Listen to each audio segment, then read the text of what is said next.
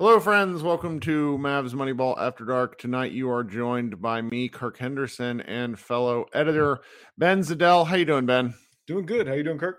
I am okay. Uh, mainly because I want to sass Josh. Uh, he was like, "I don't know if I want to do one of these yet."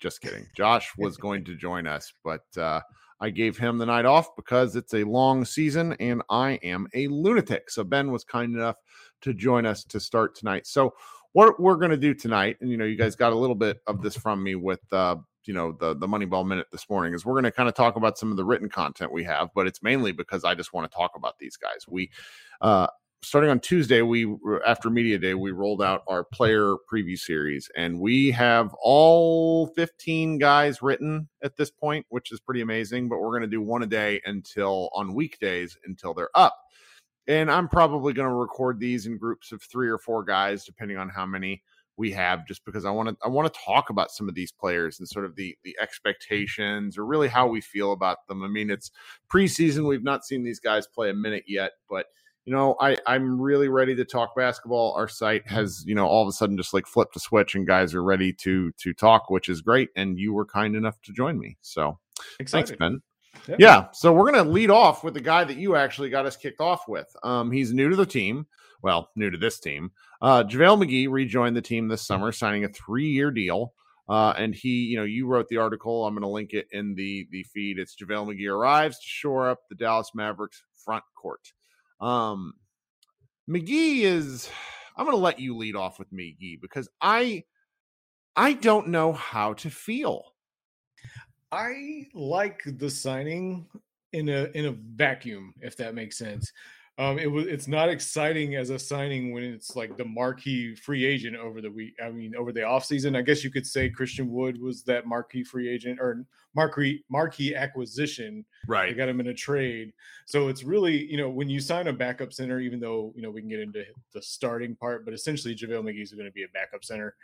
Uh, when you sign a backup center as your you know big free agent acquisition of the summer that's kind of disappointing uh, but i think he's you know he's going to play a role hopefully the role that we all i think the role that all mavs fans envision is him you know soaking up some of those dwight powell minutes uh, that kind of killed the mavericks uh, last year especially if there's this insistence of starting dwight yeah. powell if you're if you're going to say hey we're going to start javale mcgee in place of dwight powell I think he can be a little less of a defensive uh, liability than Powell was last year.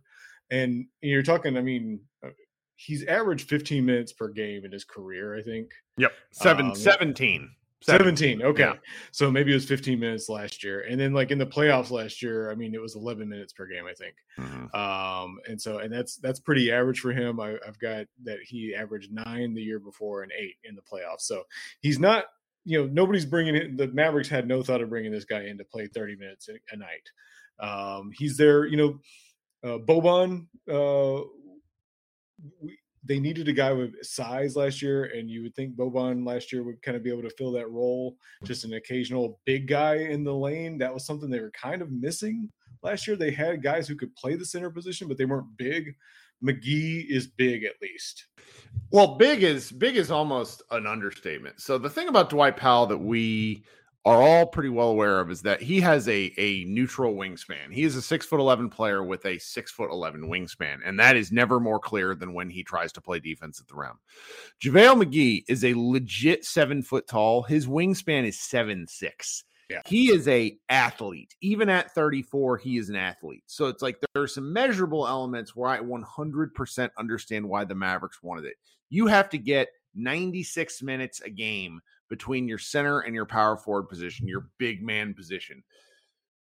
And even le- maybe even less than that if you're kind of, you know, going small ball with only one, you know, one traditional big. So what the Mavericks are, are trying to do is is soak up minutes with functional players. Now, we all know this. Dwight Powell was the best role man in the league.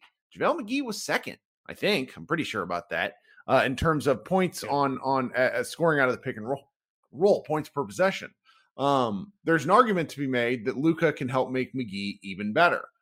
I think getting off to a good start is pretty important for this Mavericks team. So if you're playing McGee five minutes to start the first quarter, five minutes to start the third quarter, and soak up you know, spot minutes the rest of the game where he's playing between 15 and 18 minutes, I think you live with it. I've kind of come to to peace with this, but I was not particularly thrilled with the signing because my sort of opinion, I, this is not backed by anything, but I think the McGee deal was done well before the draft you know, as most of these deals are, and the Christian Wood thing materialized. And the Mavericks are going to have to figure out a way to make that work. We'll probably talk about that more once we have the Christian Wood preview up. But McGee is an athlete. He can he he puts up counting stats. I'm a little I'm going to be very interested to see how he fits in defensively. Is is where I'll go. Um, I'm not I'm not sold because well, he's never been a great defensive player. Yeah, it's big. funny. Yeah, it's funny you say that because I think there's a lot of people that have this perception of him as like, well, at least he'll come in and play defense. Last year uh, with the Suns, the on-off in which you know take the on-off uh, statistics right. for whatever you want, but his uh, the Suns opponent shot 51% when he was on the court. Uh, I'm sorry, not 51% the effective field goal percentage was 51%. When he was off the court, it was 51%. So he's really not, you know, it, having a huge difference on defense. But it, yeah, you know, but my my thing with the McGee signing, he's serviceable. He is a mm-hmm. a player that you can play in an NBA game. And for two years now, if not more, uh, we've kind of complained about that back half of the rotation. Yeah. That nine to 12 spot just being unplayable in an NBA game. I mean, the Mavericks for like two years, two seasons, I mean, 82 games plus playoffs, it's felt like the Mavericks were just short of guys like they're playing with a seven to eight man rotation for two to three years straight now. And I would just love to not feel like, man, if this guy's out, then we're just, you know, the that position is completely, you know, shallow. Yeah. And so at least this year, you know, if, if at some point Wood takes over that center spot, or it's Maxi, whatever, you feel like you've got at least some big man depth now, whereas last year that was not the case. Well, and, you know, lately it, it's funny. I'm biased against them. I lived in Washington D.C. for a real long time. I was there from 2006 to 2021. So I had a lot of the early JaVale McGee experience because he was there from 08 to 2012. Yeah, 2012. And he was a, you know, he's, he was a mess. Um, he he's such an interesting athlete, but he just never has been able to play big minutes. And it seems, you know, when he finally he won three rings with let's see here, he won two, two with two Golden with State, yeah, mm-hmm. and then he won, he won three in a row, yeah, yeah. Well, it's he won 16, 17, 17, 18, then he made it 19, 20. So oh, that's right. Okay, yeah. It, no, the the playoff numbers look weird on um, Basketball Reference, so I understand right. why you did that, but he's obviously, you know, he's been a part of these teams. There's something to be said for being there and in that sort of time. I think like we probably don't want to put too much relevance in this playoff experience because he doesn't play. Um, I do think it's funny that there's been some quotes about how he can like be a veteran for the young guys when it's like, well, the whole team is veterans. What are we doing here? But it's fine to have a guy, and you know, if he doesn't work out, it was a slightly expensive gamble and a in a yeah. in a contract that's probably movable. Um, Oh, yeah. And it, as long as he can be, you know, a good, as long as he can be a neutral presence in the locker room and not be a knucklehead, then I think every, I, I think everything is fine. I mean, by all accounts, it seems Jason Kidd really wanted JaVale McGee. So, well, and specifically for Christian Wood, you know, I mean, that's the exactly kind of a parallel situation there where, where JaVale McGee can be like, hey, man, like when I was younger, I was a knucklehead. I didn't, you know, I didn't approach the game the right way. I've been around these like players, Steph Curry, Kevin Durant, LeBron now, and I can tell you like what they do, how to work. So there is, if you believe in stuff like that, there is some, you know, right. worth to him being around, just being able to talk to guys like that and say, hey man, like you've, you know, your career looks like mine early on. I can tell you how to get out of that. So that might be helpful. Then we have our next guy that we're going to talk about is an interesting signing. He joined the Mavericks last year, I'm pretty sure, as a camp signing. And Frank Ntilikina, he was like their 16th guy. I the, for the life of me, I cannot remember who they ended up moving on from to make a roster spot for Frank. This is kind of the second year of a make good deal. Uh, he's affordable, he's functional, and I thought last year he developed into an interesting three and D player. Now, unfortunately for him, the Mavericks seem to be saying that both he and Josh Green, who we'll talk about next week, should be competing for some of these backup guard minutes. And Frank is another athletic specimen. His arm, like he's six seven, and I want to say his wingspan is just massive. Um, let me look this up here. Wingspan. Frank Ntilikina wingspan is seven one. Yeah, he's another guy with just length. And so he was obviously really effective on uh, Devin Booker last year in the playoffs. He's in, you know, he's got kind of a hilarious willingness to shoot the ball. Um, he did that kind of like like his shots per minute in the playoffs were a bit of a riot.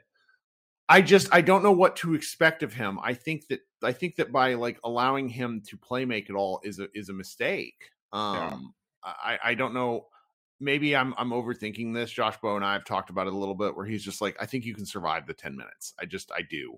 You know, if they play lockdown defense, then everything's gonna be okay. But I just I, I I'm not I'm just not sold on this guy. I mean, he has played let me see here. How many games has Frank played? Um, Two, 269. I'm looking at it right now. Okay. Dude, that's a lot of games at this point. Like when you're approaching 305 and um I guess this is his sixth season. Um it's you kind of know who he is. And I mean, granted, he's still a youngish man. How he is 23. 23. So it's like I, I can understand if you're projecting onto him. Yeah. I just I, I need I, I need to be sold. I'm I'm not crushing him. I just well, I yeah, think what you're ahead. saying is that he doesn't. There's not. If you were to ask somebody like, "What's the one NBA skill that he has?" You can't really name that. He's not like a knockdown shooter. He, I mean, like defense, I guess you know, like that would be the one thing you would say. Like he's a really a, a good defensive player, but more and more in the NBA, you can't you can't be a Tony Allen. You know, uh, right? It, it, there's just no room for that. You have to have some sort of uh, ability on the offensive end to threaten, whether it's you know getting to the basket or shooting a three pointer. Um, you can be a limited offensive player, but you can't be a non entity on the offensive end. That's what he is right now because he doesn't get to the rim. He shoots a little bit better than I thought. You know, when I started kind of looking into it, you know, he shot 34% from three last year, which is like average, like league average, and that's on two attempts per game. Um, you know, the year before he shot 48% from three on a attempt and a half. You know, that's just the not... it's those are the only shots he can take though, because his yeah. field goal percentage for his career is thirty seven percent. That yeah. sucks. That's crazy. like that not, means he can't I mean, hit anywhere, a, right? And he's not a big guy, but he's not a small guard either. He's six foot four. You know, yeah. like so it's not you know so and he looks taller than that to me. Yeah. So I think the best case use for him is actually, like you said, a three and D guy don't treat him like a point guard. And and like we talked about, you know, with Josh, um, that 10 minutes per game, I think it's fine. If he can just bring the ball up the court and not do anything stupid with it, um, just set a play in motion, you know, not ask him to make plays off the dribble, but just kind yeah. of run the team a little bit. Um, and then the rest of the time, treat him, you know, like a wing. He's, you know, just a small wing that can hit some three pointers. You know, I, I think maybe this summer, you know, a couple of those off seasons are, you know, we talked about five years in the NBA. A couple of those off seasons have been, um, you know, screwed up by COVID situation. Um, maybe, you know, he has a full summer of working on his shot. Maybe he can hit 35, 36% from three this year. And that, if he can do that and play defense, then he's got value for the Mavericks. Well, and then he had an injury that caused him to miss Eurobasket. And we oh, don't yeah. know what that injury was. Oh, I like, was gonna. Okay, yeah. So see, because I completely tuned out to EuroBasket, so I did not know that. Well, and it was just never covered. Like, like our our our our friends at the Smoking Cuban like covered that he was injured, but like no one's been able to figure out what the injury actually was. It's okay. and that now granted i'm not heard anything from media day so maybe he's fine. So it's just it's one of those things that sort of inches into the, the corner of my right. mind I, I suppose the thing with frank for me is i am looking forward to being pleasantly surprised. I am very skeptical. The mavericks need someone to pop. Could that be frank? Could that be josh? I don't like that would be great. As long as one of them figures out something then the mavericks are going to be in a better place.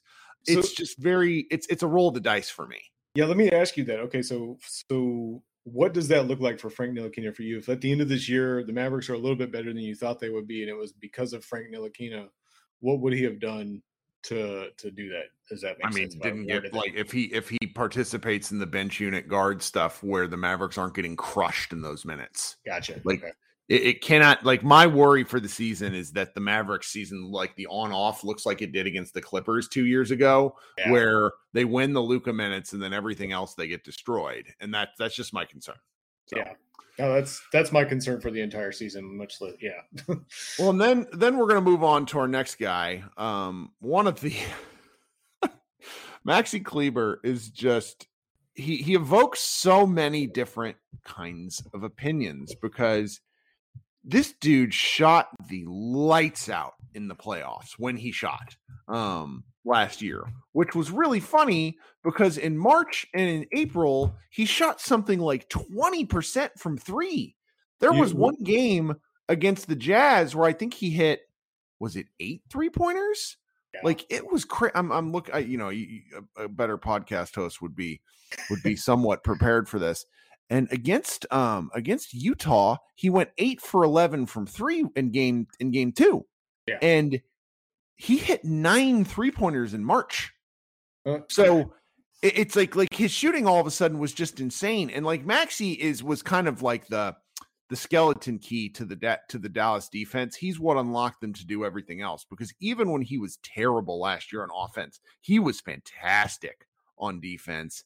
And he comes into this year, he's going to be 31 by at some point in the season. Um, and you know, it's his, it's going to be a sixth NBA season, which is silly to say. It's like him and Frank will both have played six NBA seasons. Feels like Maxi's been in the league longer because he's just played a lot of he's played a lot of minutes for Dallas. Um, yeah. These past two seasons, he's played less because frankly he's been injured more. He played 50 games in 2021 and only 59 last year, and he's an example of why they needed to bring McGee in is the argument because Maxi just he he he's a guy who can play about 25 minutes a game and you probably maybe even want to see if you can get away with less to rest his body and they they just they need him. They need him for he spaces the floor he makes right reads he plays spectacular defense but he's also it feels like he's kind of on the edge of a knife in terms of like his athleticism could completely go away and if that's like so much of maxi's game is based on confidence and rhythm. Like when he plays, like he gets into these these both these funks and these highs where he's outstanding or he's terrible. And it's it's just a little it's a, it's not fair that the Mavericks rely on him this much, but but he's he's just a really interesting guy to talk about. Yeah, that March. I mean, we thought he was broken. I mean, honestly, we were. It was starting to become, uh, you know, because everyone goes through slumps. I mean, he shot like twenty eight percent in November, and that's that's a slump. In March, he went nine for fifty-one, shot set basically eighteen percent from three. Yeah, I mean that's not that's not a slump. That's like I said, we were thinking the guy was broken, and then like you said, all of a sudden Utah series eight eight for eleven. You said, I mean it's yeah. it's wild, and it's a confidence thing because and you can see it. There's certain games where you just like I've screamed at my television for Maxi to shoot a three pointer. Yeah, like the ball gets kicked out to him, it's a wide open three. It's like his shot. He's not on the move or anything. It's a Maxi Kleber shot that you want him to take. And he'll even, well, not a pump fake so much, but he'll kind of pull it up like he's going to shoot and then decide, no, I, you know, it's almost like he's got like a, like a counter in his head of, you know, oh, I've shot four times already. You know, I'm kind of, you know, yes, it's, it's yeah, like, like he's too unselfish. Who, yeah, like he's a little too. He, he's he's like the fourth best guy on a team in pickup, and he's a little concerned that if he does one more thing, and it's it's just I don't know. I really I've always really enjoyed Maxi's game, and it's painful when he wasn't working. And then in the playoffs, when things started to work for him, he was a big factor in why they were able to hold on again, you know, in advance against Utah. And it's just he's he's important to the team, and I'm curious to see how important he will be this year. Um, and it, it's the, the outcome, the range of outcomes for him. I, I I think he just he matters a lot. Like if he gets hurt, you know, back, knee, whatever the options could be for him, then that's going to spell some trouble for Dallas. He's yeah. well, like I said, it, you talked about his confidence. I've said so many times that if Maxi Kleber believed he was as good as the rest of us believed, he'd be like a borderline all star. Yep. He because I mean the guy, like you said, he's got the versatility on defense that he can guard in the post, but he can actually out, go out on the perimeter and hold his own with those guys out there. If and hold his own might be underselling him. He can really play out there. Uh, and then, like I said, he can hit shots. To, you know, I mean, it, but it's all a confidence thing. Like it's it's basketball is one of those sports where you can like actually see the confidence drain out of a guy like in real time and you can see it with him almost Yeah. like I mean it's transparent that you can see it going through his head like nah I'm you know I'm just not hitting shots right now pass it up even though it's a I mean there there's shots even when you're not hitting your shots you've got to take those shots because it's part of the offense it's it, it helps create space for Luka and you've got to make the defense respect that shot and it, not not taking that shot is worse than missing the shot and I think there's a lot of guys that don't understand that sometimes. Well, I'm still hopeful that he has a good season because I just sort of think he's one of the the linchpins aside from Luka Doncic and how how things could go. The last guy we're going to talk about is a guy that we've only seen play in summer league, and Jaden Hardy, who is obviously the Mavericks rookie selected in the second round after the Dallas Mavericks traded off with Sacramento to come up with a pick.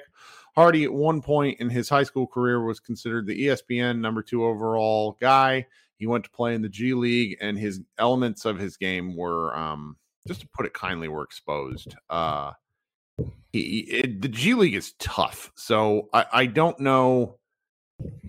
I don't know how critical of of him to be uh, because there's a lot of about his game that I really like, and then a lot that I can understand why he fell. And to be to be frank, I don't expect him to have much of a role with the Mavericks this year. I expect him to be out in Frisco a lot. We're probably going to try to cover a little bit of what they do out there in the G League and and what he can do as he just gets repetition. You know, I watched four of his games up close and personal in summer league. No, only three, excuse me. And one was great, and two were just terrible. Um, he's he's much more of a scoring guard than a point guard.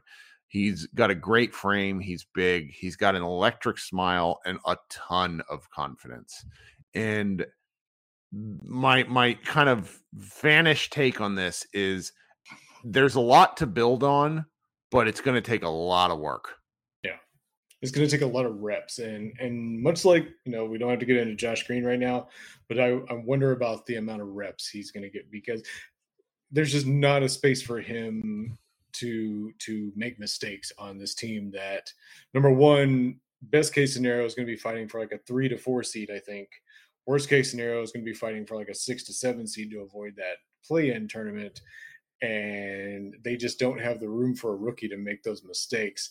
And he sees it like kind of like what you're saying. He seems to be the type that it's not. He needs to. He needs room to like figure out what shots work in the NBA and what shots don't.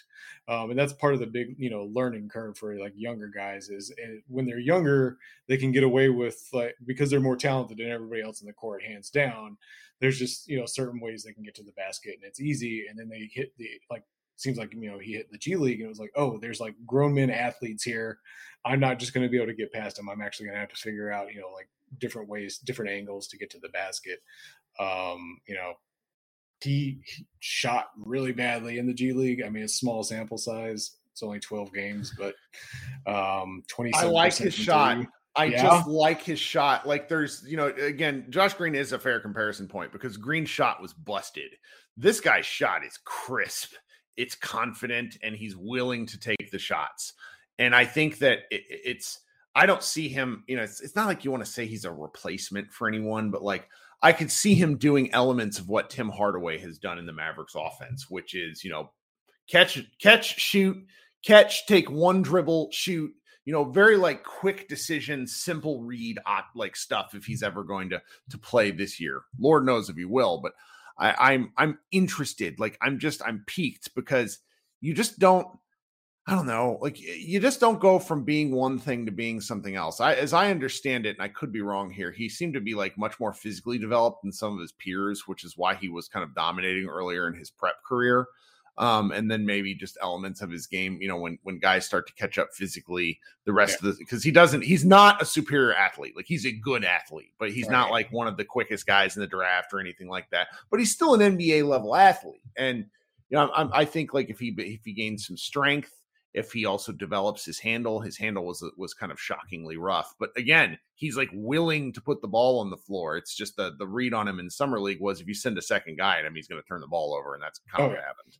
Um, so I don't know. It's it's going to be like a season where we occasionally probably check in on on on um, Mr. Hardy and say, "Oh, that's nice. Well, I, I wonder what he's going to do for the team." And and for me, that's that's kind of enough right now. Yeah, and I can say, I mean, for me, with whenever a guy goes down to the G League, uh, it's a I mean, it should be easier for him because he's you know been to in the G League already.